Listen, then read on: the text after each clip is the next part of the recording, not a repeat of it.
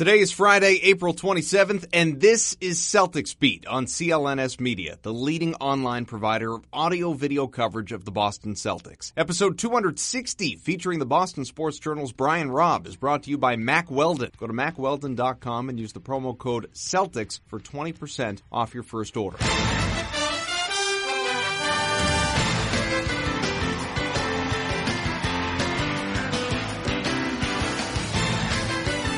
Okay, maybe you saw it coming. I did not. You can call me a jinx if you want to, but the last show, the Celtics were up 2 nothing. I was fully confident the thing was over. Turns out, far from the case. Adam Kaufman here with you on Celtics Beat.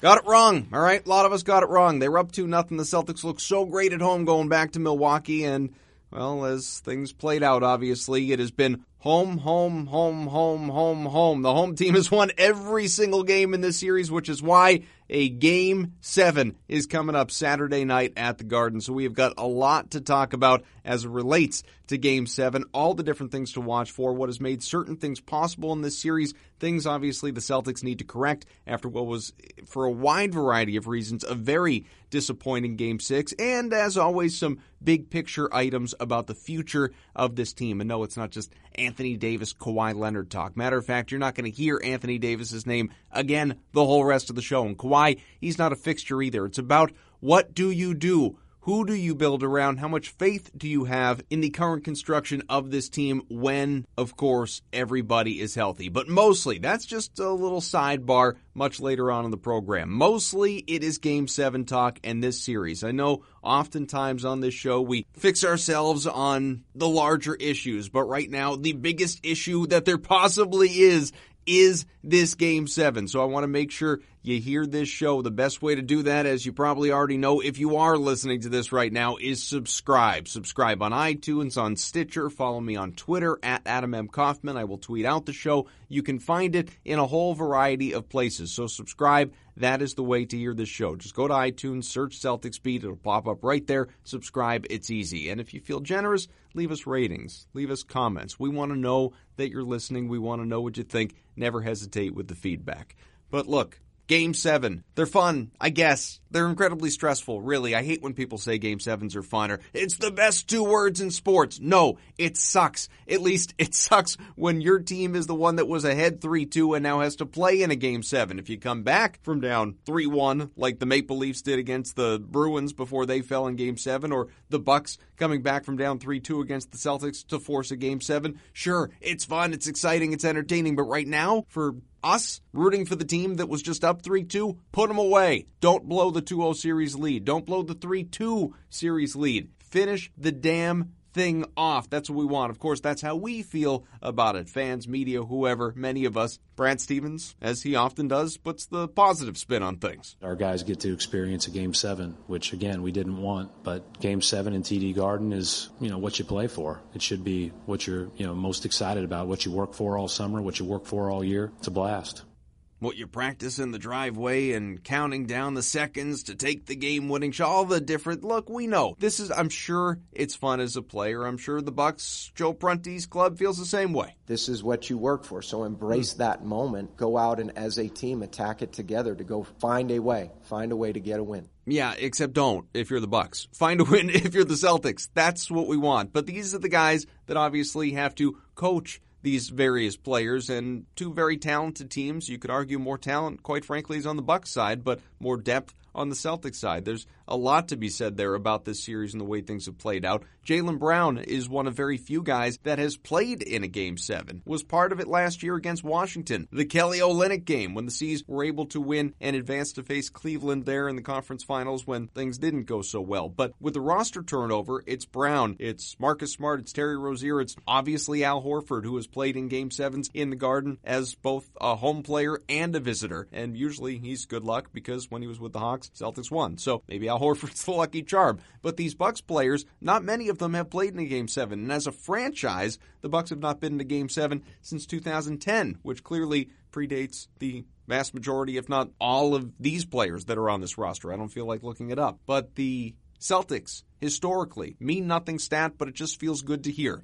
22 and 8 all time in game sevens. 733 winning percentage, the best in NBA history. I know. It doesn't matter, but you hope. You hope it carries over. You hope it makes you feel good anyway and gives you just a, a little bit of relief heading into an incredibly stressful game. But Jaylen Brown, how are you feeling? This is where home court comes in advantage. This is where playing the right way all season comes up great for us. You know, this is where, you know, playing the right basketball all year long is going to come to a benefit in our end. Like game seven, uh, a lot of people haven't experienced it on this team. Game seven in TD Garden, the atmosphere is crazy and uh, I expect nothing short of a, a tremendous uh, performance from everybody, and we come out do what it needs to do to su- survive and advance. Here's the fact. I don't know how you can expect it. You can want it, you can hope for it, you can do your damnedest to get it, but how right now can you expect it? The only pattern that has been reliable in this series is that the home team wins. And if that holds true, great.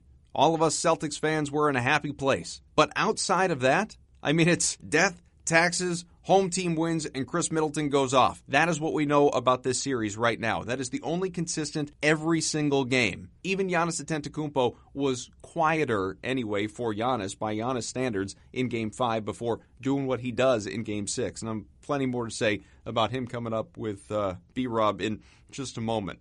Fact is, Celtics they they had their struggles in this last game. The three point shooting was atrocious. Now, good looks in many cases, but just missed. Shot didn't fall. Lot rimmed out and all that. But 10 for 36. 36 three pointers. I hate that. I've always hated that. I hate that aspect, that facet of today's NBA. For me, it would be immensely frustrating to be like a, a, Rockets fan. I don't care how many you hit. I hate that style of play. I just, I really do. Cedric Maxwell and I were were akin to that. But they are shooting the C's 35% from three in this series. Jayson Tatum, who was so good from long range during the regular season, just 32%. He hasn't had a bad series, but he's not shooting well from three. Terry Rozier, 34%, which is not, you know, Marcus Smart level bad, but is certainly not where you want him to be, and you definitely don't want him at 34% when he's taking eight attempts per game. That's plain frustrating. Transition defense in the last contest, bad. 34 to 6 I think the numbers were in favor of the Bucks so there have been frustrating elements but this particular show is not as much about looking back as it is looking ahead and what are the keys to game 7 how do the Celtics change the outcome? How do they win this game? How do they put me in a position where I'm talking to you about the Sixers? That's what we all want, right? That's where we want to be. So, with that, let's welcome in Brian Robb, Boston Sports Journal. We'll do your questions a little bit later on. B Rob, last one out. That sucked, huh? Yeah, I mean, uh, playing in Milwaukee, not a fun thing for this team to do during this series. Um, I mean, this is it's it's reminiscent of the uh, the series against the Wizards last year, Adam, in the sense that you know this is a different team on the road right now, and that's but that's normal. That's pretty normal for teams in the playoffs where it just guys, especially role players, look different at home and at the road, and it's obviously not been enough for them to get over the hump in this series. All right, well, to that end, I mean, obviously, I was hoping to spend most of this conversation looking ahead to the Sixers. We can't do that yet, and maybe not at all. But the home team has won every game in this series. As you said, C's have looked very different at the Garden versus in Milwaukee. Do you expect the trend to continue Saturday at the Garden? Uh, I think you have to. I mean, the the worrisome thing if you're the Celtics is the you know the Bucks have had I'd say maybe arguably the, the best two players in this series on their team, um, in Giannis and Middleton. Sure. And I mean, Jaylen Brown can probably you know make his case to for Middleton on that front, but I mean, Middleton's probably having one of the best shooting series ever. Um, and so when you have that variable going into one game, when you have two guys that could go off and kind of take a game over, that's worrisome. But at the same time, the the rest of the Bucks supporting cast has been pretty awful in Boston all series long.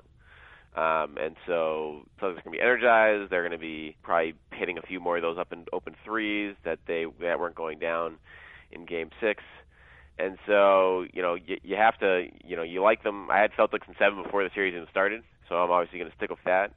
But I think you're you know, just you're partial to Celtics at seven is is what it was, and you, I just, mean, you, you had to follow. I had to go go back to the roots there. Yeah. um, but yeah, there's no question that the Bucks have more talent on the floor, so that is a scary proposition when it's a one game situation. All right, well, we'll get back to Middleton, but Giannis, obviously, I mean, we could spend a half hour just talking about Giannis. For me, the scariest part about last night is really the reason that, quite frankly, the Bucks maybe should have already won this series. Giannis Antetokounmpo had a quiet first half, only five shot attempts. I think he maybe made four, but he only took five shots and then just goes off, goes nuclear in the second half. Couldn't be stopped on the way to that 31 and 14 night, and that's honestly kind of what I expected him to do in game five, but he opted to be more passive with Semi Ojeleye on him and, and some others, but mostly Ojeleye. And Ojeleye played great D, so I'm taking nothing away from him, but Giannis elected to people talked about it after, you know, make the right basketball play a lot of the time rather than make what may have been the right play, you know, be selfish. And uh, I think he just, he has to be selfish to win this. And the thing is, when he is, you can't stop him. He gets to the hoop at will. So I don't know what the answer is there. Yeah, it's it's a tough call for the Celtics. I mean, Brad Stevens in terms of how you you're going to try to handle him. And you know, Oja, like the Celtics have done a very admirable job on him all series long, uh, with a variety of defenders in Horford, um, and Baynes. I thought in Game Six, you know, they kind of went away from Ojeleye down the stretch a bit, and then that's when Giannis really got going. It seemed like, but that's not to say the Celtics didn't play solid defense with Baynes and Horford like when they were in the game, it's just he kind of got going downhill, and there wasn't anything he could do about it. But you have to kind of pick your poison here if you're Brad Stevens, in the sense you go Ojeleye and you play him for the really big minutes, because I think probably has done the best job on him in the series and has the best combination of of strength and and speed to kind of like pick his spots and try to draw charges and just make life hard for him. But then you're dealing with a guy who's shooting under, you know, 30% from the field. hmm. as and so that really puts some more pressure on the Celtics offense in a game seven. So it's it's a really tough call if you're Brad Stevens to see okay who you know do we have enough offense on the floor to get away with that or do we need to roll the dice with Horford and like Marcus Morris spending time and really try to stretch the Bucks out and beat them when you've had so much trouble scoring the ball in uh honestly the last two games because game 5 they had a lot of trouble scoring the ball too in a in two straight poor shooting nights. So on that note, I mean, I think Ojeleye is is a lock to play 20 plus minutes anyway. He may not play the 31 that he played in Game Five, let's say, but obviously the way that Brad elects to kind of tinker things, that remains to be seen. I mean, do you think he's going to keep the same starting unit? I think he will. I guess the one thing the one thing he could tinker with at this point is doing the swap with with Smart and Rozier, hypothetically, in terms of just having a more natural point guard in there with that starting unit to help like get them going. But I don't think I think that's you know a lot to ask of Smart, who looked more human last night on the offensive end. But no, I think they, it's just going to be more about like game plan in terms of game six, game five. It was all about the drive and kick game. They wanted to avoid the blocks. They wanted to again stretch the Bucks out, but the Bucks were have been ready for it. They've adjusted nicely. They have again great athleticism. They've putting pushing the C's out to kind of above the break threes, and they're contesting those pretty well. And so I think the Celtics have kind of maybe pushed it too far in one direction there. They're I think they've honestly maybe are turned down some layups at them and just by looking for threes too much. and you know, thirty six of them give, give you that impression, right? Exactly. And then you know, as my in my column on Boston Sports Journal after Game Six, down the stretch of that game was a two point game, and nine of the, the Celtics' last 13 shots were three pointers last night in the last six minutes of the game, and they made one of them. And so again, if you you know you live and you die by the three, it's yeah, I understand it. It's a a good strategy for a team that shot pretty well all year long from three on the surface, but it's all I mean it's a risky one. And the Bucks defense question is can they can they find better shots? Can they penetrate it more to make sure that those threes if they're going to take them, they have to be a little more wide open, or you got to maybe drive the closeouts a little bit more and just really find a way to get inside. Well, and that's the thing. Uh, there are other areas of the defense that I want to get back to, but just because you're on the offense right now, that that really it's not even as though the defense was the biggest problem. Still held the Bucks under 100 points, which is more than we can say about how the first four games went. But guys like Marcus Morris, you know, they were saying after the game they were happy with that shot selection that they, you know, they had open looks and hey, they just they they didn't fall. I didn't really care for it. Now, you know me, uh, I've ranted to you about this. I don't know how many times. I just I, I love the NBA. I hate today's NBA that is so reliant upon the three pointer as you just outlined. But it, this, you know, you you see the way a lot of that was playing out, and whether it's ISO, whether it's reliance on the three, I just it, it, seemed a little wonky in in the way that they were going about their offense, where there wasn't a whole lot of rhyme or reason at times. Yeah, it was. I mean, it was kind of a roller coaster ride for all game long with them on offense in Game Six, and honestly throughout the series, where they kind of put things together for a few minutes and then it goes away very quickly, and kind of devolves into that ISO game you were talking about, and you know, Morris has been someone who, you know, has not played well in this series.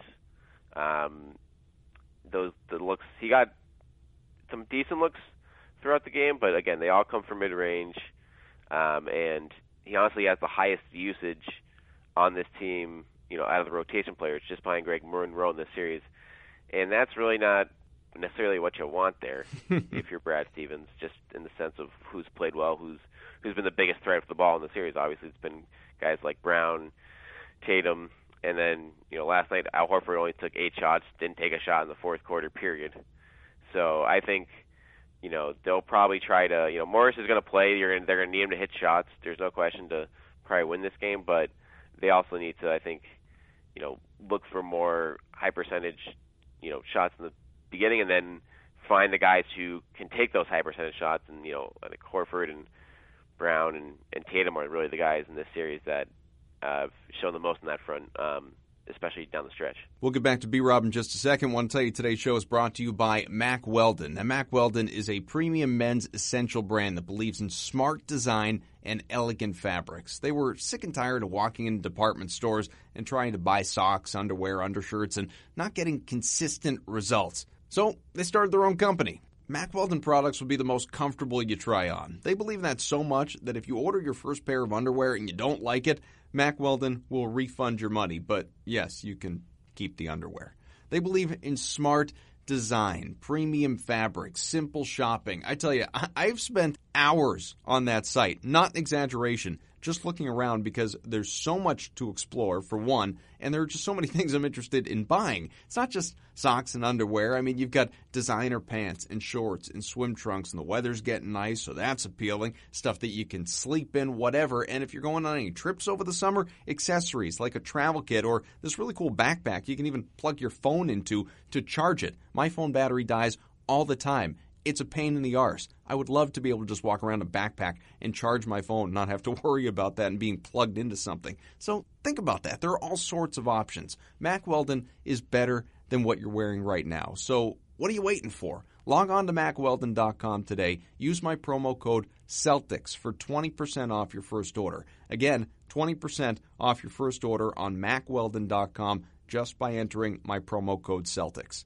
All right, let's get back to B Rob it really was just the more I think about it, B Rob, it was just such a it was a weird offensive game because I mean Horford blows up in game five, and like you said, eight shots in game six, none in the fourth. Terry Rozier, scorching hot out of the gate, misses his last eight shots. Marcus Morris, basically the opposite, and that's putting it kindly. As you said, he's he's not had a good series, certainly hasn't shot well. Jaylen Brown, invisible in the first half, he heats up late. Jayson Tatum, a lot of up and down. Obviously, hit some big shots. We know the step back three and all that. Marcus Smart didn't create much at all. I mean, it wasn't a good game for him really on either end. Where does the dependability come from? Because you know Kelly Olynyk's not walking through that door. He's not, even though Terry Rozier brought him up last night when we were talking about Game Seven, which was uh, entertaining to say the least. But no, it's it's. I mean, the the good news is there are a number of guys on this roster that can step up. Well, all um, those guys I just mentioned are capable, but, right, but there's no so dependability at all. Exactly. And the worrisome thing, I guess, is you know when you're you know having those guys step up becomes a bit tougher when you're also playing Ojeleye and Smart for big minutes. In the sense that you know those are two subpar shooters that help the Bucks defense defend. In the sense that they don't have to like put as much attention on those guys, A lot of them focus in on the others. So I mean, the bottom line for this series, Adam, right now, I feel like the Celtics have not put together a, a strong two-way game yet. They've the first couple they've rolled their offense in those first couple games, but their defense was iffy there. They won game five with their defense, but they really haven't put two and two together for close to 48 minutes. And so that's you know they're they're due for that. Whether they're capable of that is the is the question. Um, I don't see why they they shouldn't be on, in a game seven based on having Smart back now and you know just home court advantage things that should go in their favor. But they might need it based if if Giannis and Middleton may get going, they're going to be have to you know have multiple guys show up on the offensive end of the floor and really just again give themselves a chance of better looks um, on better spots on the floor rather than you know just too many catch and shoot threes above the break where they have a hand in their face and it's just you know a roll of the dice. Well, since you mentioned Middleton, I have to look it up. But has he missed a shot in this series yet? I think it was like in the second minute of game two he missed one. it's unbelievable what he's doing. One. It really is. I mean, is there a is there a better way to defend him? I mean, it's it's. I think he's just having a freakishly hot series, and it's it's not even like the Celtics are being terrible guarding him. He's just even when Marcus Smart was on him, didn't really have an answer. He was hitting tough shots. Uh, I mean, I've I've always and you know this. I've always liked Middleton. I remember going back at least a couple years. There was someone, maybe it was Avery Bradley. I don't remember who it was. Maybe you do. There was someone with the Celtics that was connected to a Khris Middleton trade, and we were all about it. It's like, do that trade, please, because this guy can shoot. And that was something the Celtics were missing so badly at the time. We are seeing firsthand how easy it is to hate this guy because of how much you appreciate his game. Yeah, no question. He's been, you know, he's always been like, you know, an ideal shooting guard or wing with length who's a, you know, a solid defender and can obviously light it up from three point range. But this is, you know, this is absurd. The pace he's on right now is is you know borderline historic because again this is he's going against one of the best defensive teams in the league. Obviously they've been down some bodies here, the Celtics, and which has created some mismatches. But you know Middleton's 59% from the field, 62% from three, and that's while taking you know close to five three pointers a game, and that is absurd hmm. to have that kind of a stretch and again, he's punished punished every mismatch. You know, every time Shane Larkin gets on him, I feel like it's like an automatic two points, and that's he's kind of burned guys, younger guys like Brown and Tatum with his like pump fakes and jump stops to just watch those guys fly by him. And and Smart has done you know a more better job in the last couple of games. There has been you know he hasn't gone off as much, but he's still automatic with his shots. And so I you you can't really you double him if you're Brad Stevens you can't do that because then that opens up problems for Giannis, and it's I don't know what else you can do if you're the Celtics except pray that in the hostile environment of the Garden he can't replicate what he's done so far in Game Seven. For all intents and purposes, only seven guys played in Game Six for the C's. You know, there were some on lesser minutes, obviously, but seven that played considerable minutes. Brad's clearly tightening things up. What do you make of the rotations? Yeah, it's it's kind of what you expected at once this series, once they went defensive minded here with Ojeleye in.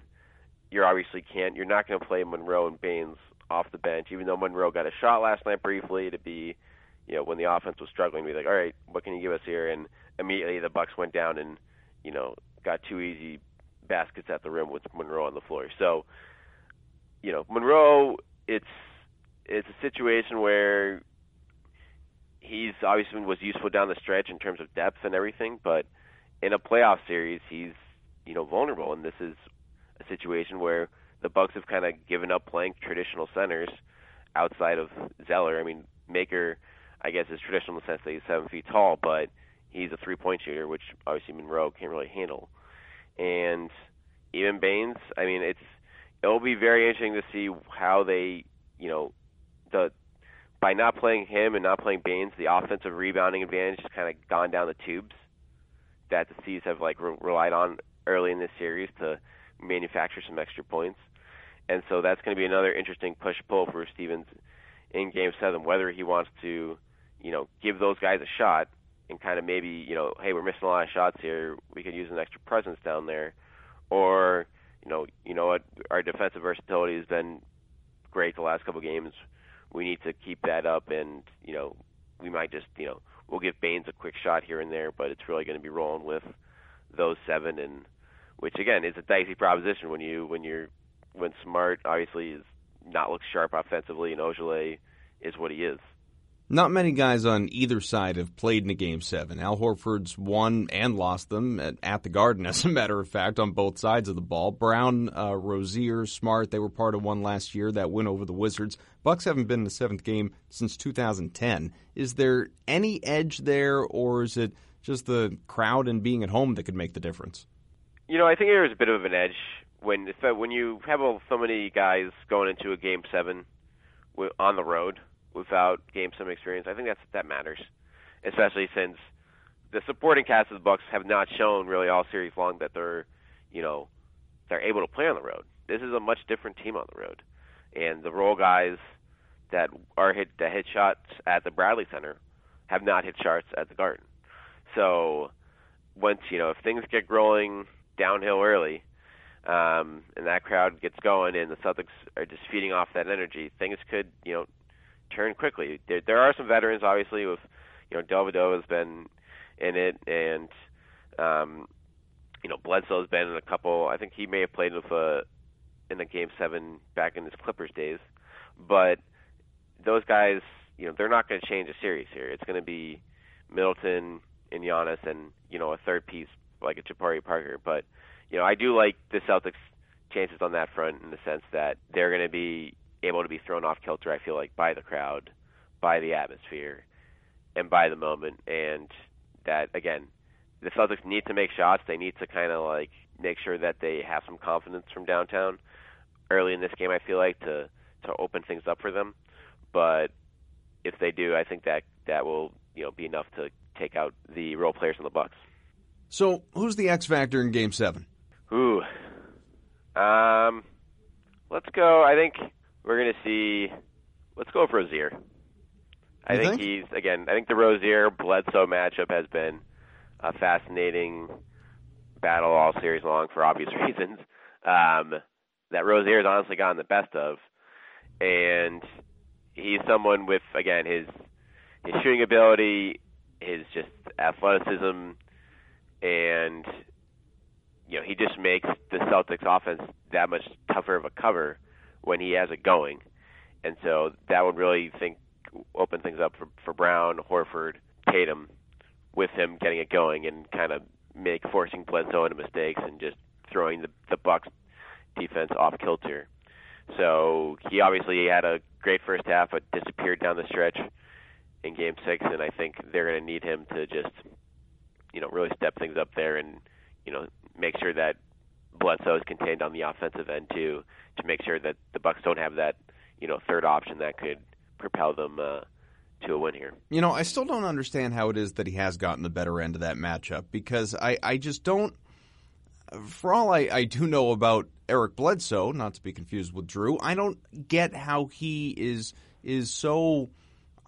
I don't know, for lack of a better term, mentally fragile to the point that he would allow this stupid thing that wasn't even intentional get in his head to a point where it has really kind of taken him out of the series because he is at least you know I don't know how things will play out lifetime but right now 2018 late April he's a better player than Terry Rozier like this should not be affecting him Right. I mean, numbers wise, that's the case. But I guess, I mean, I think we're seeing, you know, Bledsoe just get exposed a little bit in this series, especially on the defensive end of like the, the mistakes he's made in terms of, you know, just not sticking with Rozier around picks and, you know, ball watching leading to open shots. Like that's that's stuff that gets masked during the the regular season when the whole team is bad on the defensive end. But now, as the Bucks have kind of stepped things up um, in the last couple games on the defensive end of the floor, you know, Bledsoe is still a guy that's given up a ton of open shots, and I it's something where Rozier didn't make him pay over the course of that game in Game Six outside of his hot start, but that's something that can kind of swing a game in Game Seven, and then obviously it it swung a couple of those in Boston earlier this series, and I we're maybe just seeing Bledsoe for what he is, just someone who you know puts up some nice numbers, can fill it up when the regular season's there, but when the stakes are raised, the, he's really not able to rise to the challenge as much. So I hesitate to go here, but if the C's win this game, as you and I both believe they will, you like the Celtics or you like the Sixers in the next round? Oof, I'm expecting that's going to be a long, ugly series. I feel like with a lot of, you know, the, the Sixers have been hot from three point range against the Heat all series long, but I feel like the Celtics um, have a much better defensive matchups for them compared to the Heat, and I think they'll be able to slow them down a lot. With that said, you know they're going to make life miserable for the Celtics to score the ball, and I would have to lean towards the Sixers. I'd say maybe Sixers and seven for that series. I think it's just a situation where they're both going to be some ugly, ugly games where they're grinding it out. But when you look at just the the number of shooting weapons that the Sixers have to account for and how they're playing this postseason, it's probably going to be too tall a task to come off a seven game series win and go straight into that series without much rest and try to grind things out against that crew. Well, and the way we talk about the Bucks, obviously, and you say we all would agree, Giannis best player in the series, and Khris Middleton very possibly number two. You know, Jaylen Brown could could make the case as you talked about, but you look at the Sixers series. If Joel Embiid is healthy, he's number one. He's right there at the top again. And Ben Simmons, you might be able to make a case, is number two. So there's still a little bit of a talent discrepancy there, at least to some degree. Younger, less experienced, but still there is, you know, talent is talent. And, you know, I, I also on the Philly side, I don't think you can ignore, we don't know what Markelle Fultz is, and, and he's barely played this year, but JJ Redick is a veteran who obviously can go out there and, and drain some threes. I really like Dario Saric, maybe more than most people. And there there's just there's some versatility and depth on that Sixers team that we're not used to seeing over there.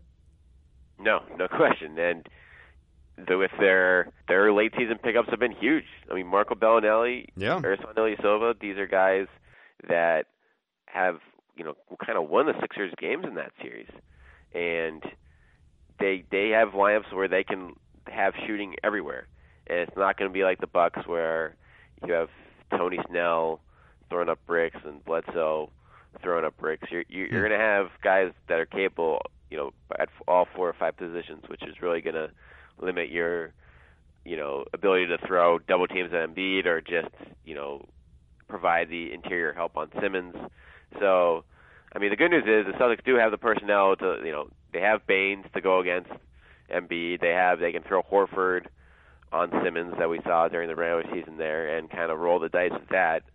But the the problem is the rest stretching out the rest of the defense um, with the shooting lineups for the Sixers. That would be you know that's going to be a, a, a super tall task for the for this team to deal with. Just bigger picture here for a couple minutes. What have you learned about these Celts in this series? You know, we know they're relentless, but in terms of growth potential of individual guys like Jayson, like Jaylen, has your view of those guys and their value evolved at all amidst all of the, I'm not even going to say trade talks, it's more, you know, fun Twitter discussion that people have about Kawhi Leonard and and the future and all of that, and and you know people like me that make these grand proclamations that you know I wouldn't trade these guys and all you know, all that stuff that we tend to do on social media or on sports talk radio or podcasts or what have you. How have your opinions of these guys grown as as you've seen more of them here into the postseason and what they've done in heavy pressure situations? Yeah, I mean, there's no question that they're no matter what happens in Game Seven, there's going to be some serious, you know, silver linings coming out of this season and this postseason. Since if you lose a series where, you know, Jaylen Brown is your best player and, um, you know, Jayson Tatum shows up in a big way in multiple games and Rozier outplays Eric Bledsoe, you have to feel good about that from a from a just a team building perspective.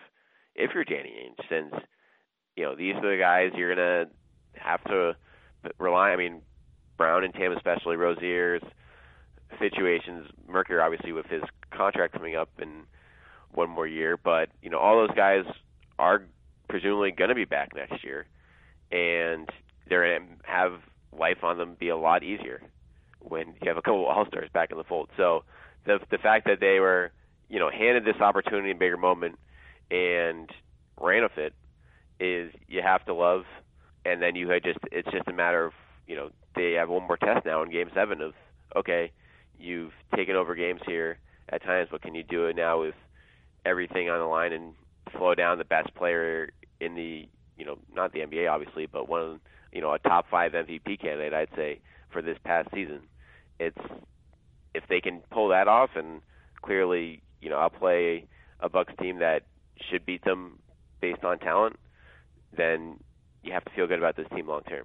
A couple things right there. First, Rozier. I'm of the mind that Marcus Smart's going to be re signed and that Terry Rozier is inevitably going to be traded. That doesn't mean this offseason.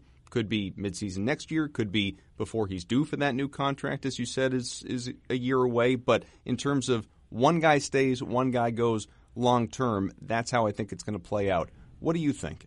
I think it's all going to depend on what Smart's price is. Sure.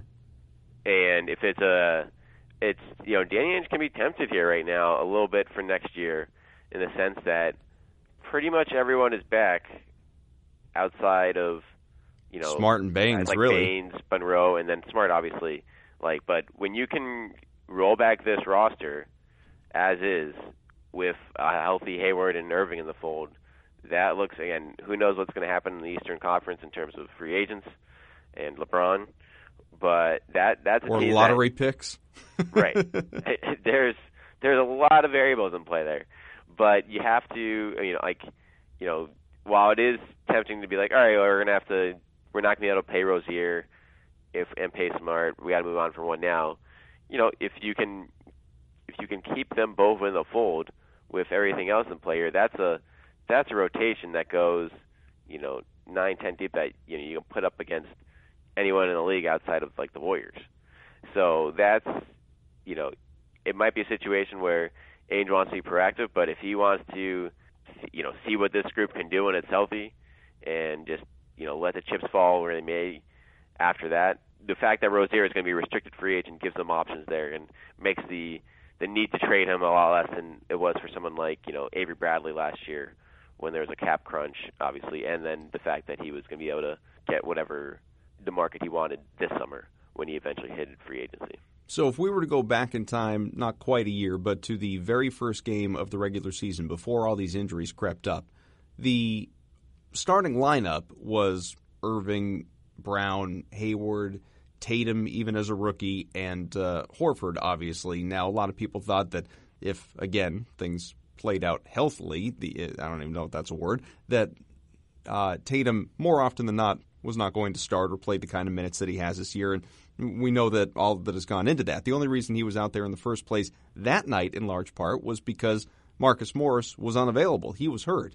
Are we at a point where, if this is the group, again, starting next year, that that same starting five has to be the starting five? Like, you can't put Jaylen Brown or Jayson Tatum on the bench as a six man when Hayward's back and start Morris at, at this stage, can you? No, no, I don't think we're going to see. You know, assuming everyone's healthy, I don't think Morris is going to be starting on this team long term. Just in the sense, I mean, it's I honestly, it's kind of a talent situation where who knows. You know, not that Morris is on the decline of his career right now, but if you had to pick one guy this year, Tatum or Morris, you probably pick Tatum. Yeah. Just in terms of what his value on on both ends of the floor. Morris was a you know important part of the team. He got really hot in the second half of the year once he kind of figured out his injury situation. But you know that's a piece again where he'll be valuable for depth and versatility, but he might be someone that like Avery Bradley, he's got an expiring contract next year too. So for the way the Celtics want to play, he's valuable to to keep. Such a good Um, contract. And that contract is cheap, obviously, so that's appealing too. But you know, if they don't think they're going to keep him long term, um, you know, they, they might, you know, they can kind of test the waters there as well potentially if they wanted to. But either way, you know, he's going to be. But as we saw this past year, depth is crucial when you know ever know when the injuries are coming. And so, again, if they really want to make a, a strong push next year to be a contender, I expect Morris to be on that team and just be an important bench piece. All right, Brian Robb from the Boston Sports Journal. I hope, B. Rob, we have the opportunity over the next couple weeks and beyond to talk more playoff basketball and, and less of the bigger picture stuff. So enjoy Game 7. Thank you, sir. Thanks for having me. All right, thanks a lot to B Rob. Let's uh, roll right into your Twitter questions. Got a whole bunch. We'll take a few. This first one from Tracy. Should the Celtics start Marcus Smart? Well, I don't think so. Uh, just talked about that obviously with Brian, and you know he doesn't think Smart's ready. I don't think Smart's ready. I do. I am interested in the aspect of if you did that, it you know makes you a little bit stronger defensively in the starting unit, gives you a little bit more offense off the bench with Rozier there. There are facets to that conversation that I, I do think are worth entertaining if everybody's healthy and fully healthy and hasn't been dealing with any sort of rust aspect. But obviously, Smart is in that position where he has not played for more than six weeks prior to coming back for these last couple of games. Rozier is in a, a bit of a shooting funk, but I think for the most part, you know, you're going to continue to roll as is. And it's it's not just smart. You're going to keep him on the bench, Rozier in the starting five, Semi Ojeleye in the starting five. I'd be surprised if Brad Stevens tinkers with that starting unit. And plus, we've seen this a zillion times, not in this series, but in the Brad Stevens era. If a guy is not looking right four, five, six minutes in, yank him. It doesn't always matter so much who ends up starting. Smart's still going to play considerably, and he's probably going to play 30 or 35 minutes in Game 7, which is more than he's played in either of the first two games. Murph wants to know Does Horford need the ball more? He only took eight shots last night. So obviously, I brought that up to B Rob before. And, you know, it's not that he needs the ball more. The offense runs through him for the most part, you know, oftentimes, and as it should. And Al Horford is very, very good at what he does. But he absolutely needs to take more shots has to take more shots, has to be more aggressive. We need to see, and I don't even just mean reflective in the numbers. Uh, numbers, I, I mean just in terms of the the aggressive offensive mentality. We need to see more of Game Five Horford than Game Six Horford. Okay, and that doesn't mean 24 and 14 in Game 7. I'm not anticipating that. Uh, I'm not sure he'd ever done that in a Celtics uniform, period. What I do need, though, is for him to go out and take, I don't know, 13, 15 shots, like that's not too much to ask. It's really not, at least depending on how other guys are doing. If, if he sort of takes a back seat because other guys are hot, fine. But if it's a lot like in this last game where so many guys were cold, step up, do a little bit more, take a little bit more in terms of trying to create for yourself. That's what I would like to see. And from uh, Eon, Ion, I, I, apologize if I'm uh, not saying that correctly. I, about the only thing that I think I know is that it's not Ian. E O I N. Anyway, is having our young guys playing in Game 7 actually more of a positive for their long term development than had they won in Game 6? Um. I don't think so because if you win in game six, you move on to the next round, and that's a high pressure, high stress situation anyway. I realize the you know, closeout game, which six was, but it wasn't an elimination game, which this one is. You know, there's there's a certain pressure element that comes into play with a game seven that doesn't necessarily exist in a game six. Sure, that makes sense, and and playing in those games is valuable for your development. But I think if it's between winning game six and moving on and having at least four more games to play, and maybe there's a game seven against the Sixers, probably would be. I don't know, but you know, deal with that down the road. Right now you want to play as long as you can play and play in the more important moments. And right now, game one through however many against the Sixers is in some ways more significant than game seven against the Bucks, given the stage, if you know what I'm saying. At least that's that's my belief. Maybe you're listening and you disagree.